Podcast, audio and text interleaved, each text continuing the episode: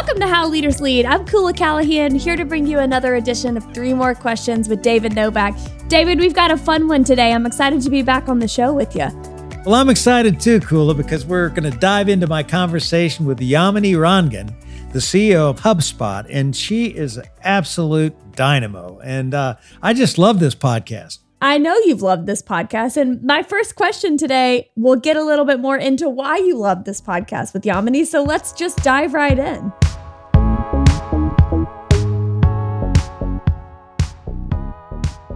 Question number one David, ever since you recorded this podcast, you have not stopped talking about Yamini Rangan. I mean, you light up like a Christmas tree every time someone says her name. What impressed you most about her? Well, I think what really impressed me the most is that she was a chief customer officer and, and she continues to be a chief customer officer as the CEO. You know, this woman knew as much about me as I knew about her when we got on the podcast. Now, I do a lot of research. I, I really take a lot of pride in, in learning about the people that I'm going to interview. And she had done her research too. She had, you know, looked at some of my books. She'd been on Wikipedia. She'd gone online. She'd done all these things. And she knew so much about me. And I have to tell you, her preparation was so amazing that it almost startled me. And it really put pressure on me because now I not only wanted to do a great podcast, I wanted to do a super great podcast. I wanted to make sure that I didn't let her down, that I actually met her high expectations. And it really kind of showed me why she's such a great salesperson. Because, you know, she gets prepared for her customers.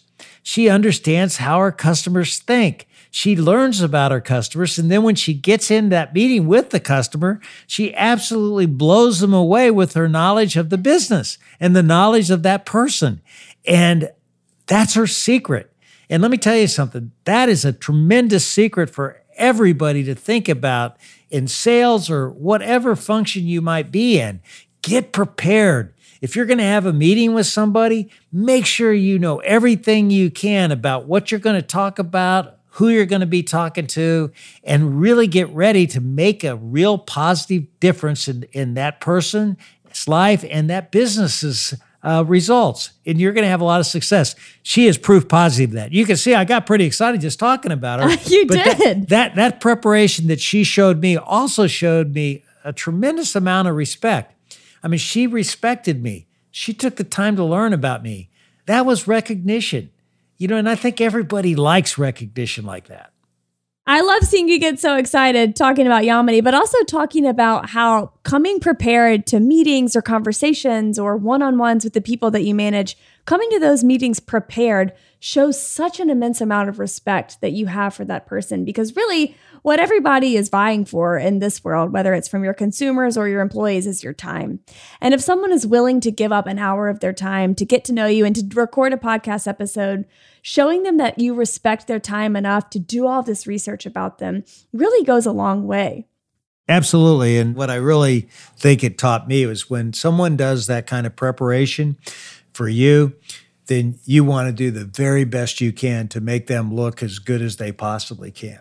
Question number two Yamini came into the CEO role in a bit of an unorthodox manner. She took over as CEO from the founder of HubSpot. And in the episode, you ask her about how she became her own CEO and the footsteps of the founder she took over from. And she said what helped her most was focusing on the future of HubSpot and then working backwards from that vision to create the reality of the company she wanted to lead. David, what other advice can you give CEOs who are taking over from founders of companies, particularly in a scenario when the company is healthy and thriving? Well, I think when you take over for a founder, you're obviously taking over for somebody who's had enormous success and gotten the company to, to where it is today. And I think the most important thing you can do is recognize that your job now is this new CEO, this new leader. And I think this goes for when you take over a new team, and let's say you take over a team and that team had had a really uh, highly popular leader that everybody liked working for, the last thing you want to have happen is people on that team say, Well, I remember when so and so did this, and I remember when so and so did this. No, That's the worst thing that can ever happen to you.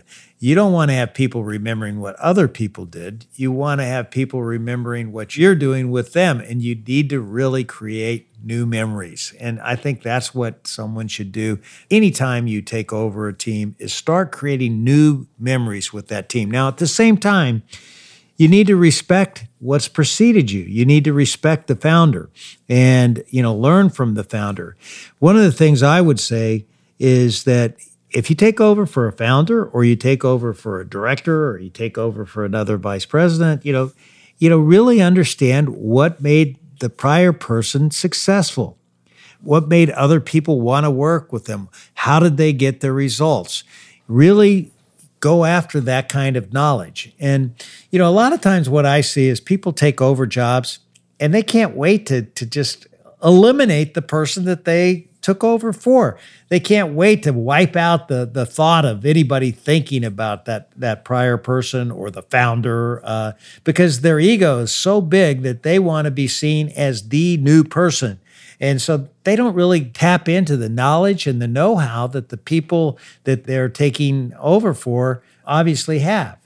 And clearly, Yamini really understood the balance between respecting the past but knowing that her job is to create a new future that everybody can get excited about. Another thing Yamini talks about a lot in the episode is the process she went through to find her voice and to figure out the true, authentic version of who she was and how she wanted to lead. So I think another great exercise for anybody taking over a team of any size is to find that balance, like Yamini did, between honoring the past and making new memories. And then also, figuring out who you are, finding your voice, and then really leaning into that so you can do all of those things authentically. You know, that kind of takes me back to when I first became president of uh, PepsiCo division, and it was KFC. And, and, you know, I always wanted to be a president of a division, and now I had a chance to, to do that job. So I'm, I'm on this flight, and I asked myself this really important question, which is what kind of president am I going to be? And I thought about all the presidents of the PepsiCo divisions, and they were very formal. They were MBAs. They were very serious. You know, they kind of had a little bit of emotional detachment from the the people that they they led, so that they could make the so-called tough calls. And I thought about myself, and I said, you know, I'm not really that kind of person. You know, I like getting emotionally engaged with people. You know, I like to have fun. You know, I've got some blue suits, but I usually take the coat off. And when I'm walking around the office, you know, with my red tie that's already got a couple spots on it, my shirt tail's hanging out, and, you know, that's just who I am. So I kind of said to myself, what kind of president are you going to be? And I said, well, I'm going to be the same kind of president that I have been leader that's gotten me to this place. And I'm going to be true to who I am. And I think, you know, being true to who I am, being open, being vulnerable, being transparent, you know, being honest with people, not worried about getting close to people because I may have to fire them someday, you know. Continuing to lead like I've always led was the key to my success. And I think once you do that, people really will invest in you as well. And that didn't mean that I didn't make the tough decisions. I did. I probably fired more people than most people because I, I did have high standards, but I always did it with as much respect as I could give to other people. And you know what? When those tough situations happened, you know, I could really sit down and have a learning conversation. Not only learning that would go to the person who might be getting the tough feedback, but also learning that would come back to me that would help me be a good leader. Question number three. I love when Yamini talks about the culture at HubSpot. They treat their culture as one of their products, and they continue to evolve that culture in the same way that they evolve their products. In fact, they have a culture code that's been updated over 100 times since it began. David, what's something leaders can learn from treating their culture as a product? Well, I think what that basically says is that your culture is very, very important you know the products that you create and produce you know that's how you make money typically and what she's saying there is that they know that the way how they're going to produce the best products drive the, the most efficiency get the very best results is through the culture that they create. And so, if that's true, then why not treat a product, which is your lifeblood, why not treat the culture like your product? It just makes so much sense. But, you know, I find that the really good leaders are very good at really creating word pictures. You know, your culture as a product. That's a great word picture for me, you know? And it says that you're going to continually improve it and you're going to do everything, invest in it and and do everything you can to to make sure you beat your competition on that front. And if you do that with your culture, boy, the results that you're going to get are going to be phenomenal. So I just love that. I love it too. I think of products as things that create value for customers.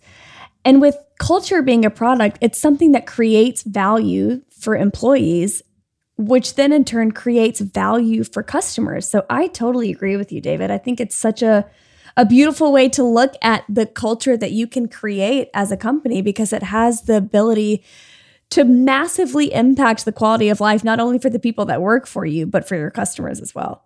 Yeah, and you know I've studied a lot of great companies and and uh, a lot of great leaders, all of them will really cite the importance of culture being the most important thing that they can do to really ensure the success of their organization or, or their team. And, you know, I think knowing that is such a critical insight.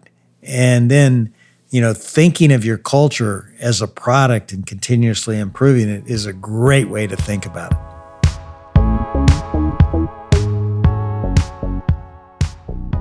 Well, that wraps our episode of Three More Questions for today. Thanks again for tuning in to How Leaders Lead. We're on a mission to make the world a better place by developing better leaders. And if you carve out a little time with us each and every week, we'll help you build the confidence you need to lead well. And I want you to tune in Thursday as we dive into my conversation with Jim Levine. He's a world renowned literary agent that's had something to do with many, many of the books that you've read, including a couple of mine. Thank you.